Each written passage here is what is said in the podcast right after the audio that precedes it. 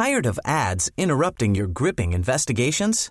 Good news. Ad-free listening is available on Amazon Music for all the music plus top podcasts included with your Prime membership. Ads shouldn't be the scariest thing about true crime. Start listening by downloading the Amazon Music app for free or go to amazon.com slash true crime ad free. That's amazon.com slash true crime ad free to catch up on the latest episodes without the ads. Planning for your next trip? Elevate your travel style with Quince. Quince has all the jet setting essentials you'll want for your next getaway, like European linen, premium luggage options, buttery soft Italian leather bags, and so much more. And is all priced at 50 to 80% less than similar brands. Plus, Quince only works with factories that use safe and ethical manufacturing practices. Pack your bags with high-quality essentials you'll be wearing for vacations to come with Quince. Go to quince.com/pack for free shipping and 365-day returns. Millions of people have lost weight with personalized plans from Noom, like Evan, who can't stand salads and still lost 50 pounds. Salads generally for most people are the easy button, right? For me, that wasn't an option. I never really was a salad guy. That's just not who I am. But Noom worked for me. Get your personalized plan today at Noom.com. Real Noom user compensated to provide their story. In four weeks, the typical Noom user can expect to lose one to two pounds per week. Individual results may vary. My name's Julie Che, and welcome to Crimeland. First of all, thank you so much for listening to this episode.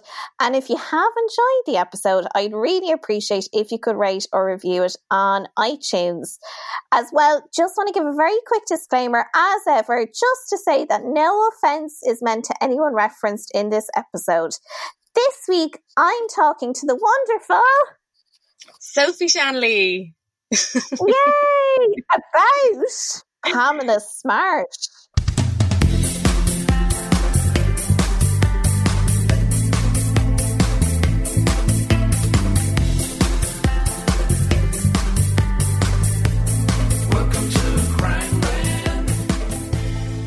Now, have you ever heard of Pamela Smart? Pamela Smart, never, never. Is is this UK or US? Where are we talking? It's U, it's US of A, but do you know you mightn't have heard of Pamela Smart, but you probably have seen or at least heard of the film To Die For with Nicole Kidman. is, Is this that ringing any bells? Is this Nicole with the tumbling curls before, like early Tom Cruise kind of stage? She's kind of okay. So Nicole at this stage is she's gone the, no more tumbling curls, but she has gone for kind of a sleek blonde bob. And this film to die for was, I mean, it was probably about it was probably about twenty years ago. I'm going to get the date on it here. Oh my god! Okay, I need to sit down because I keep doing this, saying things like it was probably twenty years ago. It was actually twenty five years ago. 25 years ago. Uh, but it was a it was essentially like a black comedy kind of dramatic film. But it also starred Matt Dillon, which was quite quite quite a good Ooh. choice, I would say at the time. I was just at those teen years where Matt Dillon was giving me the feeling. So delighted You to see Matt probably Dillon. you probably done the outsiders in school. You were feeling Matt. Oh, Oh, there he is. on the big what I. Yeah. I like I like Rob Lowe more. Do you know what? I just felt that Rob was such an obvious choice. Like I Right. felt Matt.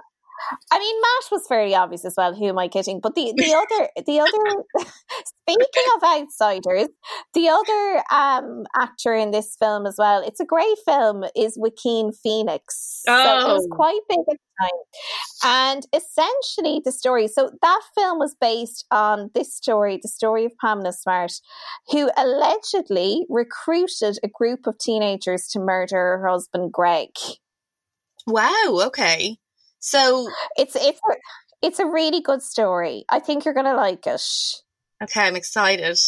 Good old Pammy. I think yeah, because I think you know it's just that whole thing of oh, it's it's a little bit saucy. Okay, it's a bit of a saucy one.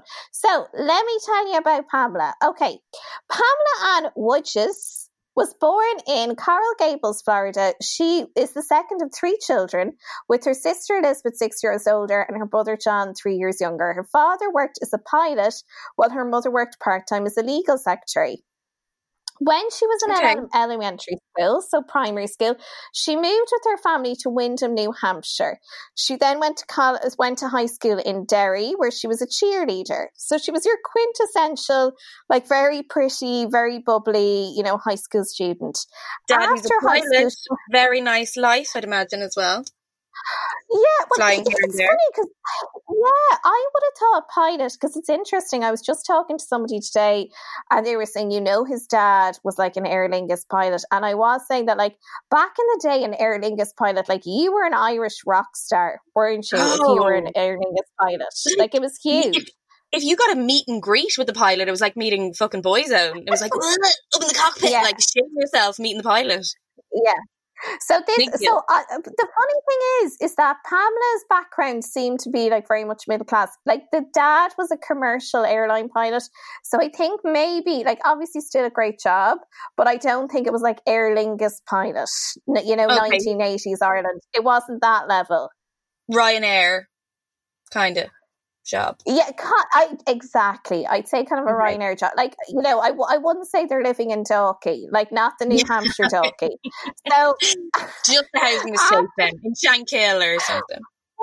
I had to laugh because somebody not so long ago said to me they were trying to explain um, Beverly Hills to me, and they said to me it's kind of like the Dalkey of Dublin. I was like, please don't, please don't try to explain Beverly Hills to me. Oh, it's not Beverly Hills. I mean, I mean, come on. I know Matt Damon lived there for a while, but can we all just move on, please? Okay. um, so after high school, Pamela went on to college in Florida. She graduated in honours with a communications degree in 1988. And during her college radio career, she combined her passion for heavy metal music with her career aspirations. So, this is one thing that marked Pamela from the beginning. She was super, super ambitious. So, that really, really comes across in the film To Die For. So, But she was also a- Metalhead. Yeah, so she was mad. It was this funny combo. She was mad, mad into heavy metal. And she used to host a one night week radio show, which she called Metal Madness. If that does not confirm her status as a maiden of metal, I don't know what does. So, Pamela then met Gregory Smart at a 1986 New Year's Eve party. Can you imagine the Can you imagine the shoulder pads at that? I mean, if she's They going for shoulder pads, she might be Yeah. going for more, you know, leather and lace, as they said back in the day. It You know, she might have been, I mean, at, at, like a 1986 New Year's Eve party, anything was going, really, wasn't it? So do you, do you think she would have wanted like? Sorry, I was going to go with like. Do you think she would have gone for like that Motley Crue kind of glam look, or She's well, she see. Do you know what? Looking at pictures of her, she seemed to always be like a real glamour puss. So even though she was into the metal, I think it was more like she was just more straight glamour puss. I think when when it came to the style. blonde or brunette?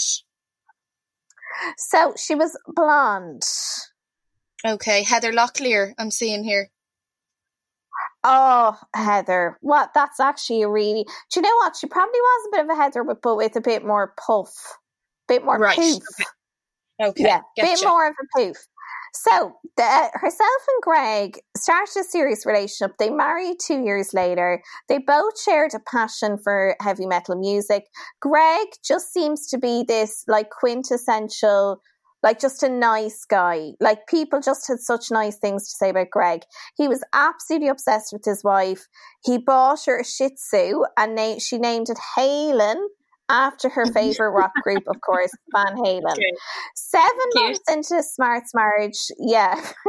so seven months into their marriage, they did apparently begin to have problems in their relationship. Now, Greg was kind of very much like a traditional guy. Like they had the condominium, the cars, and he was really, really eager to start a family. But Pamela was much more like, like she would say in interviews later, I was a typical Leo. You know, I was just super ambitious, and it was kind of you know, I liked being the center of attention and I had certain things that I wanted to achieve, which is, of course, like completely fair enough. Like, she was a young woman. I hear you there. Guess who else is a Leo? Me. no, and I love an out Leo. Yeah. Do you know what? Sure, yeah. I, hello, like I'm having a baby with one, so I, I'm definitely a fan of them.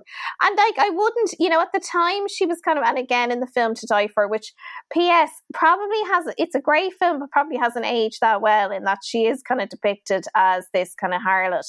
But okay. she was just this real career woman, and you know that's something that maybe the media used against her. But like, hello, she was a young woman, had her ambitions. Was so, job uh, again? What was her? What did well, do?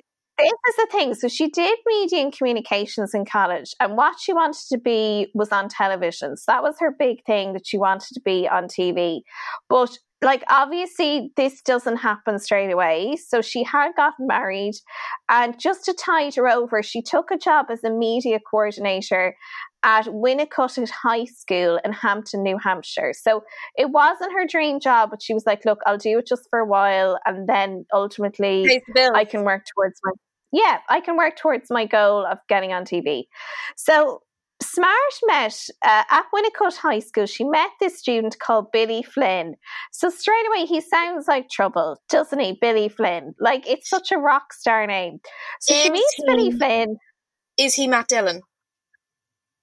Yeah, um, he's played by. I mean, he has to be played by Matt. Dillon. And you know what? I'm to send. I'm to. I'm going to send you a pic this guy tomorrow. It, like the real life Billy Flynn he he was basically Paul McCartney. Like he's the head of Paul McCartney as a teenager. A little soft face, little gormless soft face like Paul McCartney. Oh my god, these big puppy dog eyes, and like he was gorgeous, gorgeous as a teenager. So Billy Flynn, she met him at the ironically called Project Self Esteem, a local drug awareness program in which they were both volunteers. So she, of course, really impressed him because she was blonde, she was very pretty, she was only twenty two. So oh, know, a few years older than him. Yeah, well, and now he was fifteen. But but this is it. Yes, so she married young. She was a few years older than the kids. They had the same taste in music. So like the kids liked her. They really did. Smart also met another intern named Cecilia Pierce, who was friends with Billy Flynn. Flynn, a sophomore, was always going out of his way to be helpful during the sessions and also visited Smart every day in her office. Soon the relationship turned. Why am I not surprised? Sexual. Yes, sexual. sexual. I, I, I, thought you meant that, Julie, but I'm glad you clarified when sexual. sexual. yeah. Once more proud. Go on. I mean, and like, I mean, by the way, like, just just remind ourselves now, you know, because obviously we want to, you know, we don't want to we want to be a little bit neutral here when yeah. we're telling the story. But like, bearing in mind, she met him when he was 15, okay, oh. and she was 22. Oh, he's 15. Yeah, like gross. Right. Yeah. Now, what should be seen in a 15 year old, to be honest with you? Say you smell like. Well, I mean, bloody, 15. I don't know, smelly bedroom and a dirty Sega console. I just, yeah, I just feel now she claimed the relationship didn't turn sexual till he was sixteen, but I mean we're splitting hairs here, to be honest. It sounds so, uh, too much like the old Elvis claim that he didn't shag bloody Priscilla, uh, uh like all those years. Come on, yeah, they come on it's just so look okay yeah it's it's it's all a bit weird. So billy flynn ran with the crowd so his buddies were um uh, he had a couple of buddies uh, the main buddies being patrick randall and then vance lattime jr who was known as jr they were all very the three of them were very close and some people used to refer to them as the three musketeers. How original. And then no how did they come up with that pamela meanwhile became really really close to cecilia pierce. So she was this 15 year old who was kind of working on an internship and it's depicted very well in the movie to die for. So she really idolized pamela because pamela obviously was this you know when you're at that age you actually really want a cool older buddy. Yeah. so Pamela basically became besties with this 15 year old girl called Cecilia. So the, the murder of Greg Smart then, so the murder of Pamela's husband. So on the May 1st, 1990, Uh, Pamela came home from work to find her condominium, condominium ransacked and her husband murdered. Now, murders were very, very rare in Derry, New Hampshire. It was a really quiet, peaceful town. The population was about 32,000. In fact, this was the only murder in Derry this, that year, so it just was a very safe place to live. Burglaries, too, were extremely rare. So on the surface, the crime scene looked like a bungled burglary, but Captain Jackson, who was the captain in the town at the time, he what kind of noticed that maybe you know a lot didn't fit in with his like this theory that this was a burglary. There were a few red flags for him. Okay. So he would later say the scene stunk to high heaven. Oh. Uh, not much was making sense. Did it smell no like um, dirty teenage boys? Was that the smell? it smelled like Billy Flynn. So he said 10 years later in an interview, he said, not much was making sense. There was no sign of forced entry. It was a nighttime burglary hmm. in a very densely populated area, and it was an execution style killing. So Jackson didn't think it was a burglary. He said there were no signs of a struggle. Burglars don't usually fight, they don't pack guns. There were red flags all over the place. Even if it was a burglary, the police knew that burglars don't usually go armed. Crime statistics show that burglars rarely commit homicide, and when they do kill, it is non-execution style the way Gregory Smart was murdered. So what, what do you so mean? Like, what, did they shoot him in the head? Was that it? Or Oh, it was awful. So he was kneeling down when he was shot. Okay. And they shot him at close close blank range. Ooh. So he was shot in the head, close blank range, on his knees. It was, so that's what they meant by execution okay. style, which is obviously a very personal way to kill someone. Yeah, he's really getting in there, isn't he? And probably, I'd imagine, very messy crime scene. Yeah, no, it just it it it just didn't. It, the scene itself, well, what they felt about the crime scene was that it was staged, so they really didn't think that this was an actual burglary. Because normally, like a robber would go in more like with a knife, wouldn't he? Or you know, whatever's close to hand oh, to just yeah. kill them quick, get out, yeah, get out. So they Exactly that. So they said, like, look, it's actually really unusual. Like, usually, if if a, a burglar kills, sorry, it's actually sorry. almost. I sounded like a seven-year-old there saying robber, a robber. no, but it's but but but sure. Look, it's much it's much much yeah. like it's synonymous. But, but like usually, uh, if somebody is killed during a burglary, it's it's not. When I say it's not intentional, it's you know the burglar panics, they're interrupted, yeah. and it's a messy death. Whereas this seemed to be very carefully orchestrated. So this did not fit with the burglary theory at all. Like it just, it just wasn't adding up. So it, obviously, given that it was a homicide, the first suspect is always the the spouse. So yeah. they looked at Pamela and of course, she had an airtight alibi. She had been at a school meeting in like in the school in Hampton. So there was no way like, you know, she could have actually, you know, done this. Yeah. Okay, spoiler alert. All roads were pointing to Billy Flynn and his two mates, Jay Team and Pete Randall. These kids would later confess everything to a classmate and then the police, but from the start all evidence would point in their direction. And then in Stephen Sawicki's book, Teach Me to Kill, he paints the following picture. So his take on it was basically that Pamela's message had been to Billy. So Billy then uh, would later contend, so say Billy would maintain that uh, this murder came about because Pamela's message was, if you love me, you'll kill my husband. And that Billy had agreed to kill Greg because he believed that was the only way that he could be with Pamela. And that he had roped in his two friends to do this as well. Wow. But also, was Greg being a real bastard, or did she just did she just think it was easier to just get rid of him and start the new life with Billy? Like, what? well, this is the thing, yeah. So he wasn't a, he wasn't a bastard. Now she claimed that he had told her that he had had an affair, so that wasn't corroborated after the fact. But by absolutely no means was he an asshole, like not at all. So Billy and the two lads basically maintained that they were under the impression that Pamela she was the one who was really calling the shots here. So Pamela, apparently, this is again according to Billy Flynn, had told Billy that May 1st would be his last chance at killing Greg. So Billy would claim later on that Pamela had asked him numerous occasions because they had this sexual affair. Yeah. Uh, kill her husband. affair. Sexual affair. Yeah, uh, sexual. so he had, so she had said to Billy on numerous occasions, "Look, if you want to be with me, you need to kill my husband." And it had kind of started out as this, almost like this kind of running joke, but then she just became more serious with it.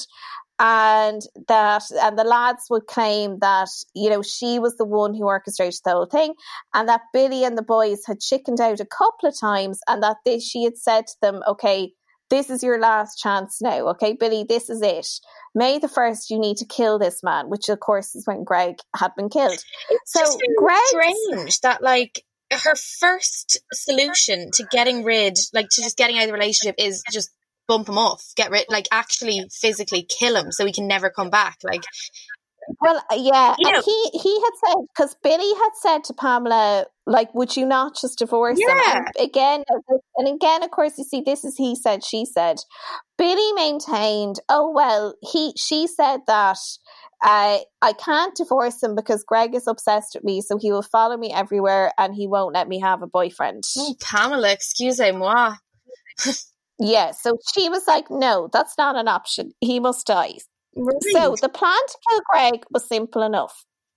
Although numerous discussions took place between Billy, JR, and Pete, in time they settled with Pam's plan, which was that the boys were going to wear dark clothes. Billy was going to tie his long hair back. They were going to park by the shopping plaza. Pam was going to leave the cellar door open, as well as the rear doors for Bill and Pete to enter the condominium and then staging it to look like a burglary, God. which would explain it's really why there was no forced entry. isn't it? Like wear dark clothes, open the door, Go in the back leave. door. Like it, yeah. it's really like they're clearly 15 also the fact that the two friends have absolutely nothing to gain out of this but they're just like Well, oh, uh, the, the cool uh, friend of ours uh, says we should do it uh, so we'll just kill him like it's just I mean, yeah, and you know what? It's, yeah, one hundred percent. It as you say, it really is the work of young teenagers. Like the fact that, as you say, they, they these lads themselves were gaining nothing from this. I mean, Billy had a vested interest, obviously. he was he but, was like boning Pamela like the other two were getting absolutely sweet fa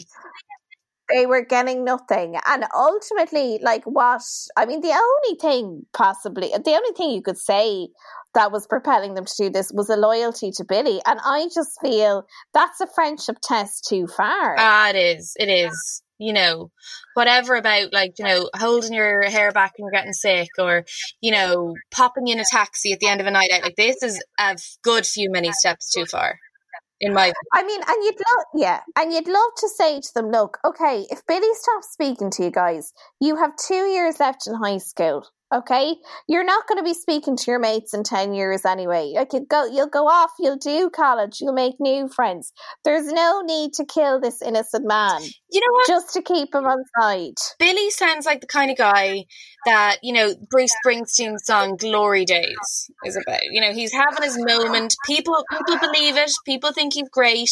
A few years' time, nobody will give a shit about Billy.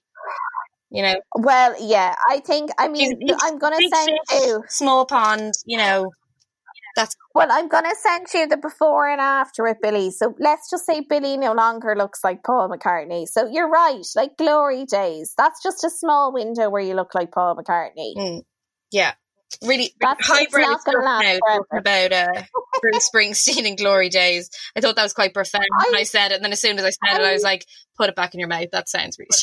I love, I love a bit of Bruce. I love a bit of Bruce. Would you? Except would you the only- still go for a bit of Bruce? Because I would. I think he'd be Oh, great. one hundred percent, absolutely. And I love, I love that he married a redhead as well. Oh. Like, oh, I, I- I always thought I had a chance with I him because of that. And, and he puts on some show. He's like smacking his own arse singing for like three plus hours. He's great. He's. I mean, I, I honestly, I just now my only bone of contention with Bruce, if you are listening to Crimeland, is I did go to see his movie. You know, he had that country album which he recorded in his barn last summer. Is this the one that he took to Broadway? Yes, and then well, it, it, he recorded this in his in his barn, but then there was this cinematic experience where you went to like essentially watch uh, however many 10 music videos in a row and in between he gave it a little story. And i the ticket because it was a quote cinematic experience even though it was happening in liffey valley which i think we'd all agree is not a cinematic experience but um, did you get the ticket, glasses? Did you get 3d glasses oh i think I think we might have gotten glasses. Yeah, if so, to get a close up of Bruce's are. I think, I think, I think there. Yeah, I think there could have been a bit of that. but the tickets were like the tickets were like twenty euros, Sophie, which I just thought was complete bullshit. I mean, come on, Bruce. Who do you think you are? It's a, it's a little bit self indulgent, yeah. a bit of commentary between his music videos, like. Come on. I, and we, I mean, I say that with love because I love I Bruce, but I just but I'm, felt it was Ugh. I mean, 30 more quid, and you can probably have a really chit seat and see him actually do a concert. Yeah, no, I, I, I think, you know, I'd still go there. Mm. I would, but I would definitely, like, after we've gone there, I would mention to Bruce, listen, I just want to, I just, I know we're both in relationships, that's a whole other thing, but I just want to talk about the cinematic yeah. experience, how overpriced that was. Look, if, if I, if I end up shagging Bruce, I'll, um, post coitally just have a word with him about that whole cinematic experience and just say, look, Julie wasn't into it, so don't do it again. And I'm sure he'll be, yeah, he'll take it on board. He won't, he won't do it again. He won't take your 20 euro again for that tripe, for that tripe he delivered. Oh, if you know what it really was? And geez, if we think it's tripe, I honest, it was just yeah, no. So no. So the investigation. To the story. The investigation is obviously in full swing. This is a small town. They're like, what the fuck? The wife has an airtight alibi. What? But they just smell something fishy about the whole thing. None of it's making sense.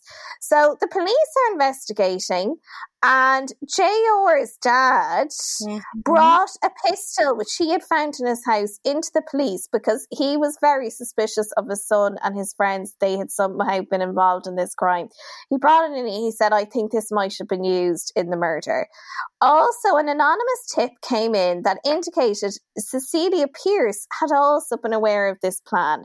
So police talked to Cecilia, who then agreed that she was going to wear a wire and she recorded some conversations with Pamela in the hopes that she would say something incriminating, which Pamela did. I love so when they stick a wire on them. Oh, I love a wire. Lo- Loving it. Well, you're going to be uh, like you honestly now, Sophie. You're going to be flicking your bean to this one. So this is the. I've got Bruce Springsteen. I've got a wire. I'm good to go. I've got a, I've got a can of craft you've, beer. Whoa! What night. Got, you've, You've got it all. So, um, this is, for example, one of the transcripts. So, seeing so seeing what happened, wouldn't you rather have just divorced Greg? asked Cecilia. Well, surreptitiously taping their conversation for the police. Mm-hmm. Well, I don't know. You know, nothing was going wrong until they fucking told Ralph. So this guy was like that Ralph Welch, they the kids apparently had gone and told this other lad, and then the whole like the cat just got out of the bag with the story. Oh, big mouth so Ralph, the, how annoying. Big mouth Ralph. So the kids, so the te- teenage boys, oh, the police Ralph, are like, okay, Ralph these, the rat, eh?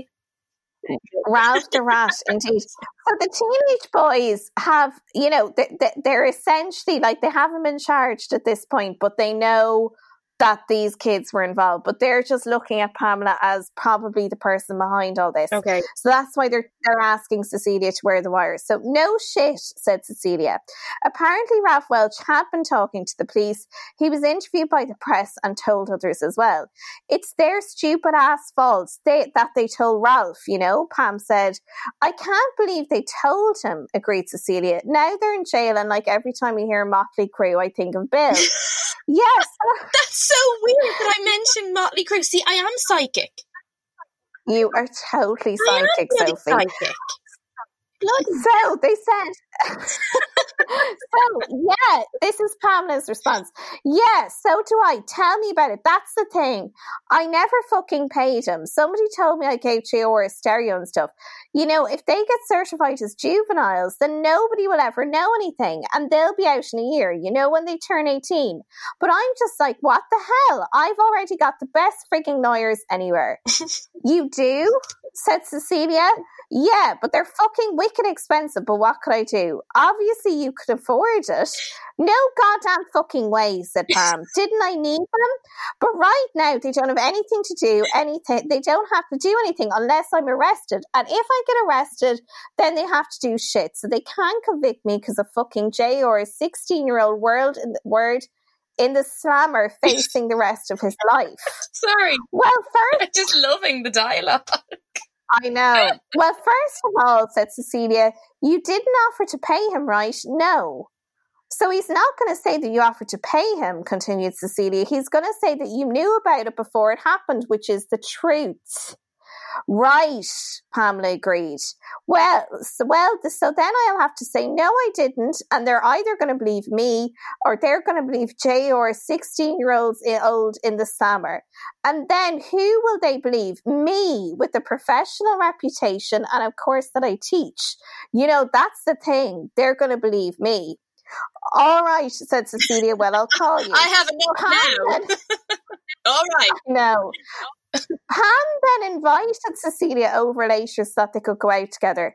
You'd better be there, Pam said jokingly, or I'll come after you with my Rambo knife.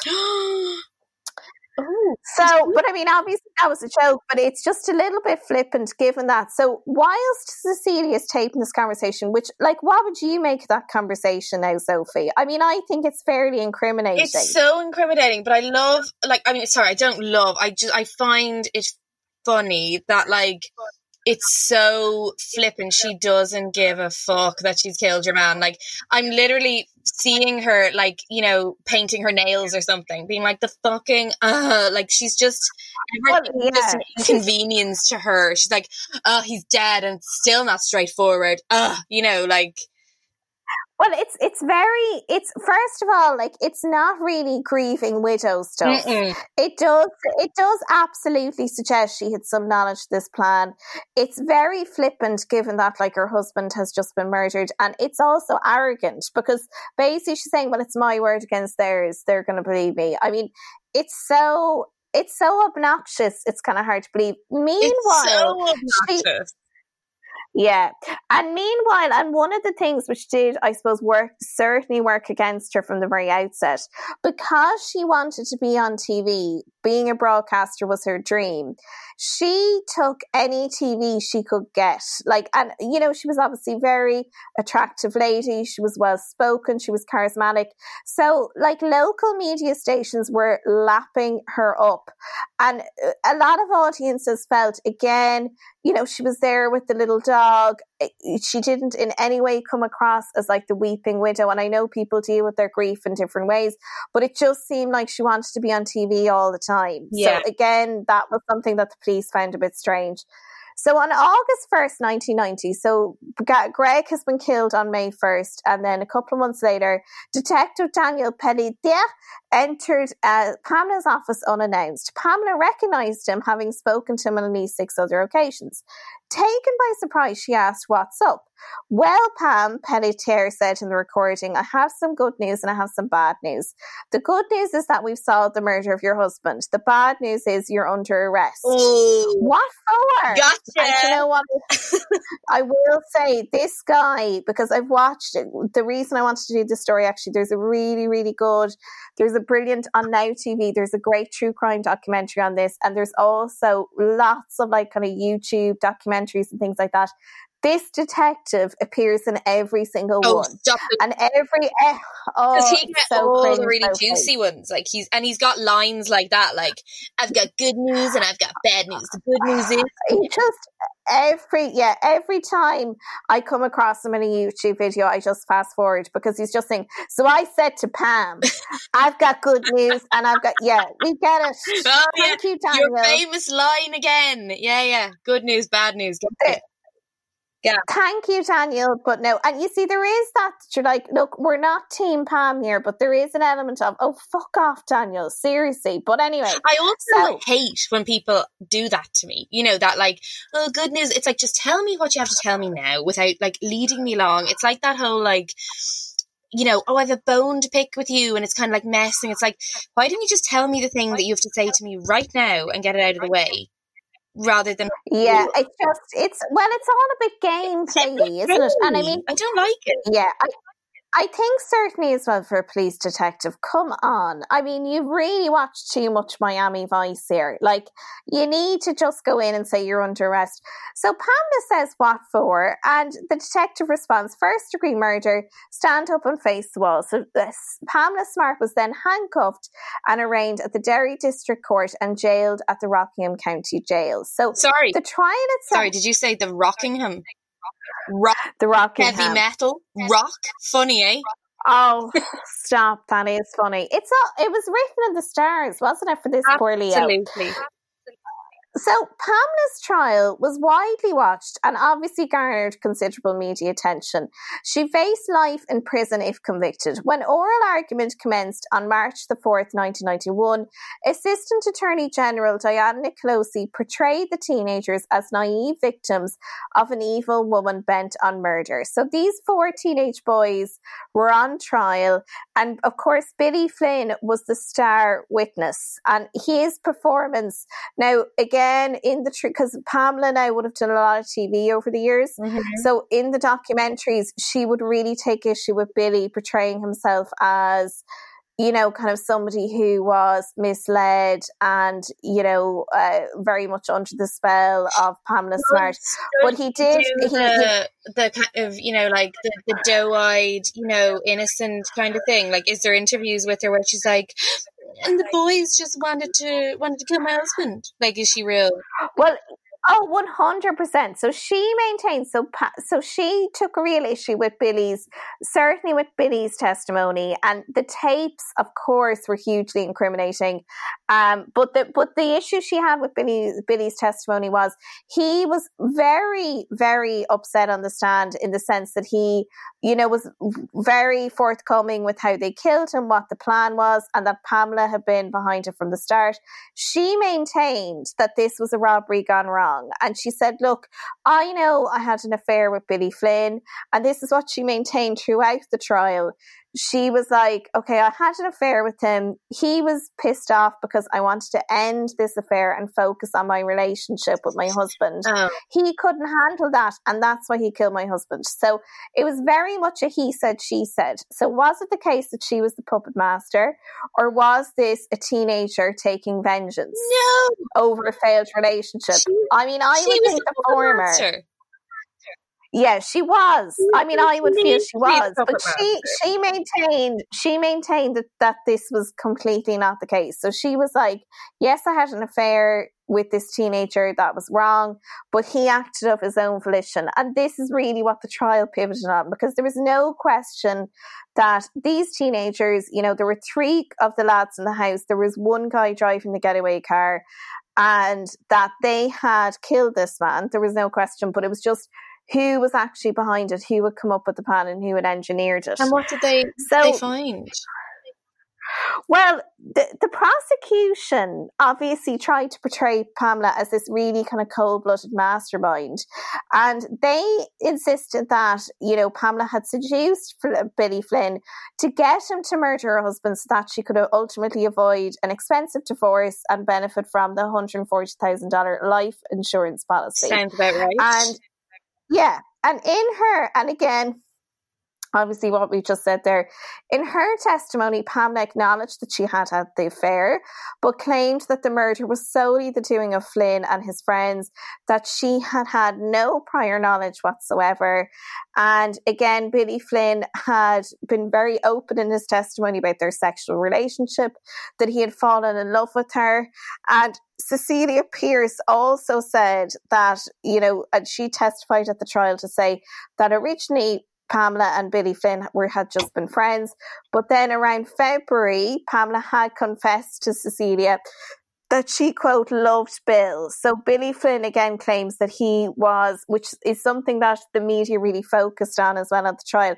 He claimed that he had been a virgin before he had sex with Pamela, and again Pamela was like that was not the case. But it, the media really honed in on that. Mm.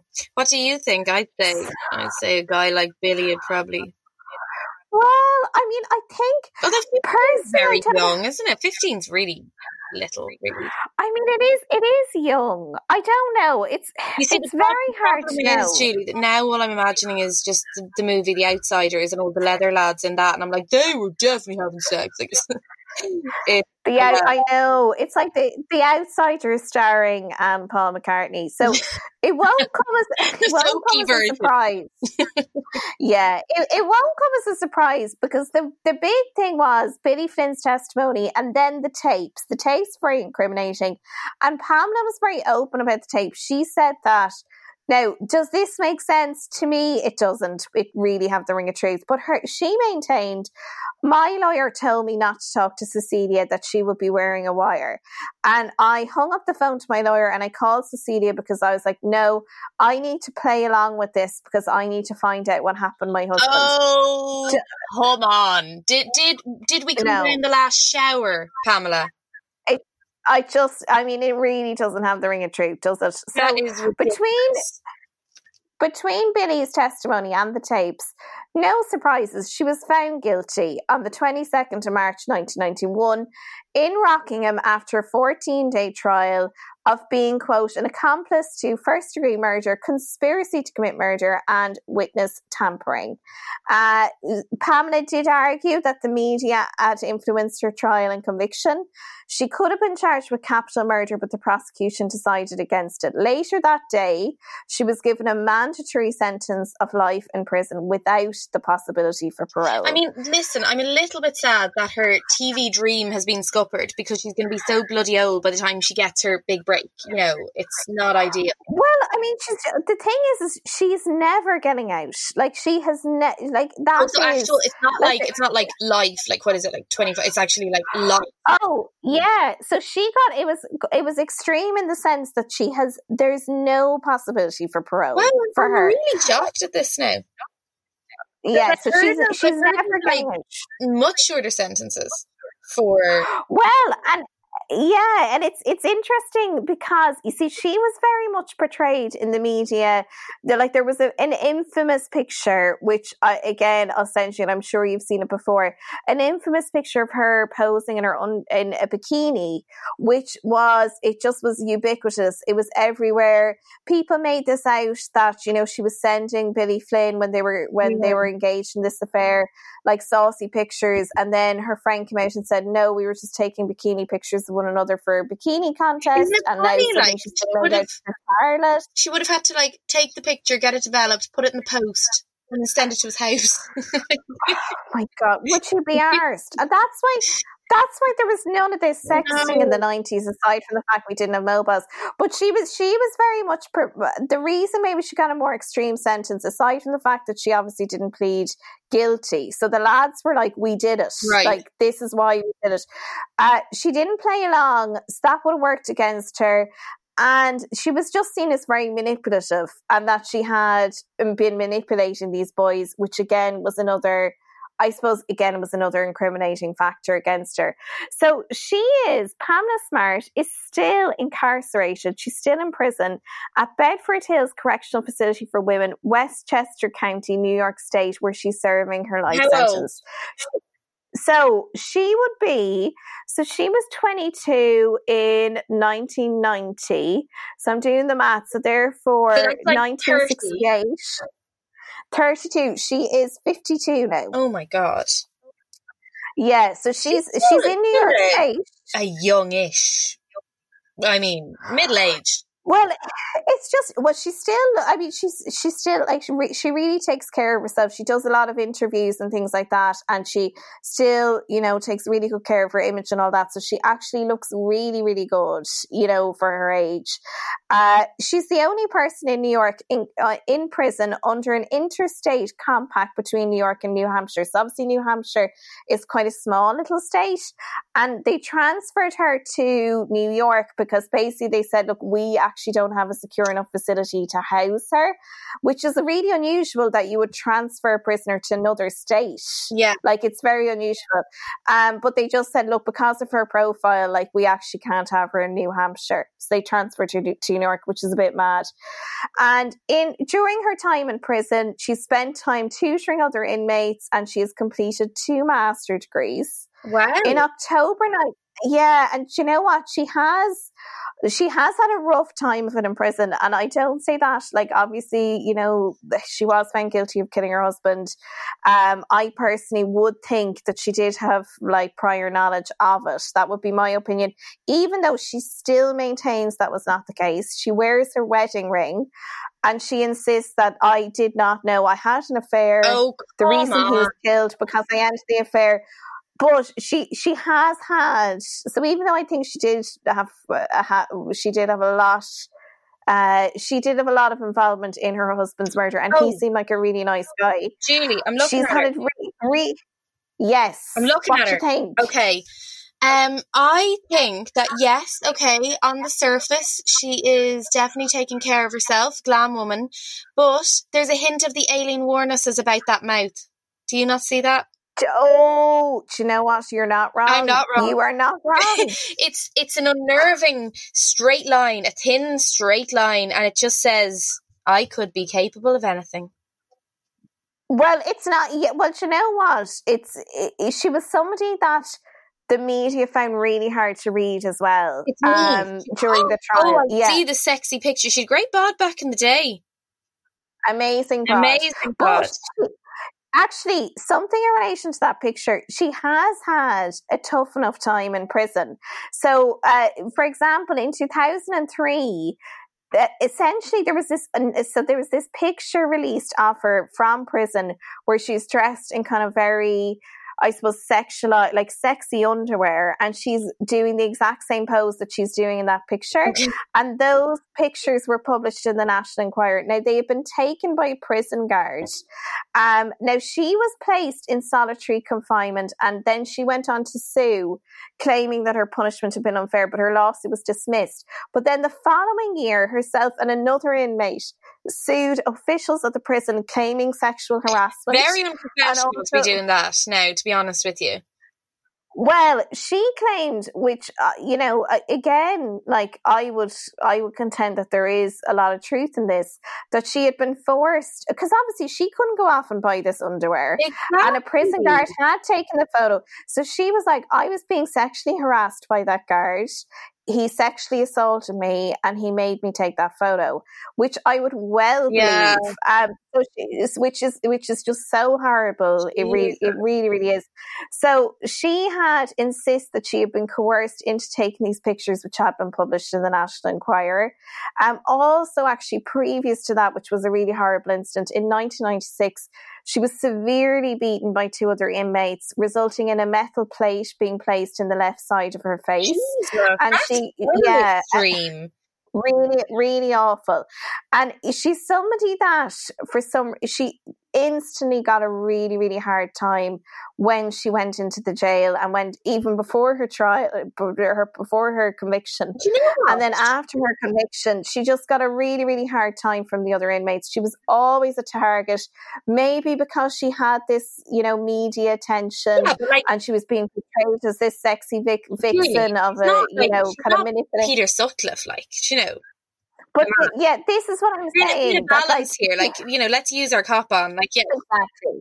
I mean, it's very, very bad what she did, but like, Christ Almighty. Uh, well, this is this is it that I personally feel. So, like, that's why I was saying. Obviously, you know, I don't want to uh, come across as too sympathetic here because she did kill her husband. I know. But she has had an awful, awful time in prison. Like she really has. And then, you know, she was saying that, she, you know, she kind of, she eats maybe one meal a day. You know, she wouldn't have a lot of appetite since she had this metal plate fit into her face. She's like, I might eat one meal a day. That's it. Uh, meanwhile, Billy Flynn, Patrick Randall were and, and Patrick Randall, aka Pete, were granted parole in 2015. Raymond Fowler was paroled in 2003, but he was sent back to prison for violating his parole terms in 2004, but has obviously since been released as well. Uh, he was released in 2005. Vance Lattime Jr., he had his 30 year sentence reduced by 12 years. In, and then in 2005, he was paroled. So unfair. So they were all so unfair they, because she yeah. was just kind of the brains of the operation. They they bloody did it. They they killed. Him. Yeah, they snuffed him. Like so, it. there is the, yeah, there is definitely now. You see, what they would say is is uh, that what the what the state has come out. She's more dangerous.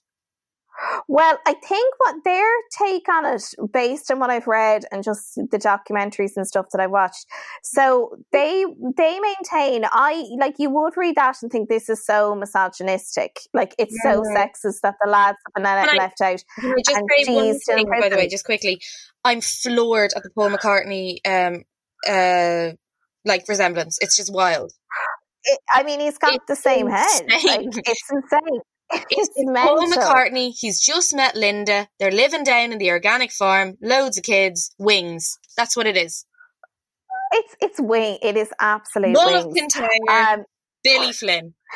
and if you, if you type it, if you type in Billy Flynn parole 2015, you'll see. Okay, Billy Flynn has not i mean he's gone from paul mccartney to billy oh. flynn okay. like i mean there's no it's just there's no denying okay. but what the, oh but what the state so i would think oh that's really sexist that she's still in prison and they're all out they maintain well she was the adult and they were juveniles. yeah by like fucking three years or something wake up smell the coffee wise up go home well, I mean, I, I mean, like but she, actually, she probably should have. Yeah, okay, a little bit. I mean, a little I bit mean, of a grown she should have had a more severe sentence than them, but you do wonder. I mean, it's it's just it has been a long time. She's certainly it would appear ha, has had hasn't had the best time in prison. Cecilia Pierce, then of course, who was like yeah. Pamela's right hand woman. She signed a ten thousand dollar option for the screen rights to her story back in the day. So obviously, then Doesn't that was like you know, much seems like she got the shit end of the stick with that one. Well, this is it, and she actually was really she she. I was reading an interview with her in the New Hampshire magazine from 2016 and she actually did say that that it really annoys her that so many people presume she got like crazy money she's like I got $10,000 that was it um, but she does say she works as a nurse she lives in Maine and she did say in an interview if Pam, so again she said look when I hear Pam talking about her being innocent and she's still maintaining it after all these years it actually makes my blood run cold yeah. and she said that if Pam could be 100% honest, I myself would recommend the governor that she shouldn't be in jail, but she refuses to do that. Which, for me, mm-hmm. I think after all these years, is probably the most damning That's statement true. of all. That this, yeah, yeah I, I think that, you know, you're right. I got a bit swept up there in the whole. Oh, the lads are out. She's not. It's been a long time, but actually, she is a bit of a cold-hearted well, I guess, I guess, obviously, if she was innocent and had no prior knowledge, you would say this was um this has been a huge miscarriage of justice. I don't think she's been portrayed fairly in the media. That being said, I do think all the evidence points to the fact that she did know about this murder, and maybe guilty sin, Julie. I mean, maybe if she admitted that, maybe she would be let out of prison. I know. I know, but you know that's that's Leo's, isn't it? That's just what they do. that's Leo's. Did I tell you that, that like, the um? So I just googled a straight up Pamela Smart, but the related searches are racy Pamela Smart, today Pamela Smart, and bathing suit Pamela Smart. So it's obviously people getting their yeah. bloody jollies out of Pamela Smart still to this day. It is, and yeah, and it is. I do think it is pretty gross that she is like her sexual, her, her definitely her sex life was very much put on trial mm. as well. And I mean, that's you know that's not right. It was the early nineties.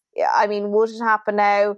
Probably because you know generally courts still hate women, mm. um, but it, it, it does leave a sour taste in your mouth for sure. Uh, but I, I think overall, I would say she probably did manipulate those teenagers into doing the killing, and ultimately, she, the jury did come to the right decision. She was a victim of her own ego a little bit as well, wasn't she? With the whole you know. Well, she doesn't. Yeah, I mean, the tapes did her no favors No. whatsoever. And certainly, if you even look up, like, say, her media appearances immediately after her husband's murder, uh, it's it's it's kind of disconcerting Mm-hmm. because she's just loving being on TV. It's like there's no. I mean, meanwhile, Greg is. Bear is literally just buried, and she's just all about the media coverage. she's getting that hair in a nice bouffant, slicking on the frosted pink lipstick, and heading out that door to the cameras. And she, yeah, and I think you know ultimately she did come across as a very unsympathetic character during the trial. Of course, she maintained she didn't get a fair trial because of the media and all the rest. She does seem to have been a model prisoner in prison. Uh, like there's no issue, there's no issue there. But as Cecilia said, I think she probably just needs to be honest at this point. But she, at this stage, she never will be. I'm sure. She's probably just like, fuck it, I'm here for the long haul now. They're not going to let me out. Know, Yeah, and you know what? It's hard not to feel sorry for her. Like in recent interviews, she talks about the fact, like, you know, she's never been able to be a mom. Like all these things have kind of bypassed her, and she's still in prison, and the world goes on. Um, you know, it's, but then you have to remind yourself, look, she did ultimately kill her she husband. mightn't have been a great mom. You know, like, like mm, you know, we ca- can't, you know what? be aspersions, but at the same time, is a killer. You know what, Sophie? Yeah, a lot of red flags there. You're right. me, me, I'm like, I wish she had a chance to be a mom. Really, Judy? Why Really? They've given her a bit of IVF in prison, you know. Oh God, uh, that is the story of Pamela Smart. Sophie, it's been an absolute pleasure. If we want to find you, Sophie, where can we find you? Um, so my Instagram, just just my name, Sophie Shanley, S H A N L E Y.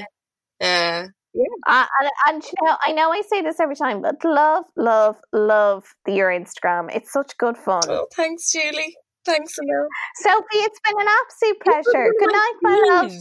I loved this one. Uh, isn't it a Oh, great story? Juicy, and I love that it was like a sexual relationship she had with the tw- with the teens. as. Sexual. oh, Sophie, it's been such a pleasure. I'll chat to you next week, Mrs. Brilliant. Okay. Ah, thank you for listening to Crimeland. This podcast is part of the HeadStuff Podcast Network. A lot can happen in three years, like a chatbot may be your new best friend. But what won't change? Needing health insurance. UnitedHealthcare TriTerm Medical Plans, underwritten by Golden Rule Insurance Company, offer flexible, budget friendly coverage that lasts nearly three years in some states. Learn more at uhone.com. Tired of ads interrupting your gripping investigations? Good news. Ad-free listening is available on Amazon Music for all the music plus top podcasts included with your Prime membership. Ads shouldn't be the scariest thing about true crime. Start listening by downloading the Amazon Music app for free or go to amazon.com slash true crime ad free. That's amazon.com slash true crime ad free to catch up on the latest episodes without the ads. Planning for your next trip? Elevate your travel style with Quince. Quince has all the jet setting essentials you'll want for your next getaway, like European linen, premium luggage options, buttery soft Italian leather bags, and so much more. And is all priced at 50 to 80% less than similar brands. Plus, Quince only works with factories that use safe and ethical manufacturing practices. Pack your bags with high-quality essentials you'll be wearing for vacations to come with Quince. Go to quince.com slash pack for free shipping and 365-day returns.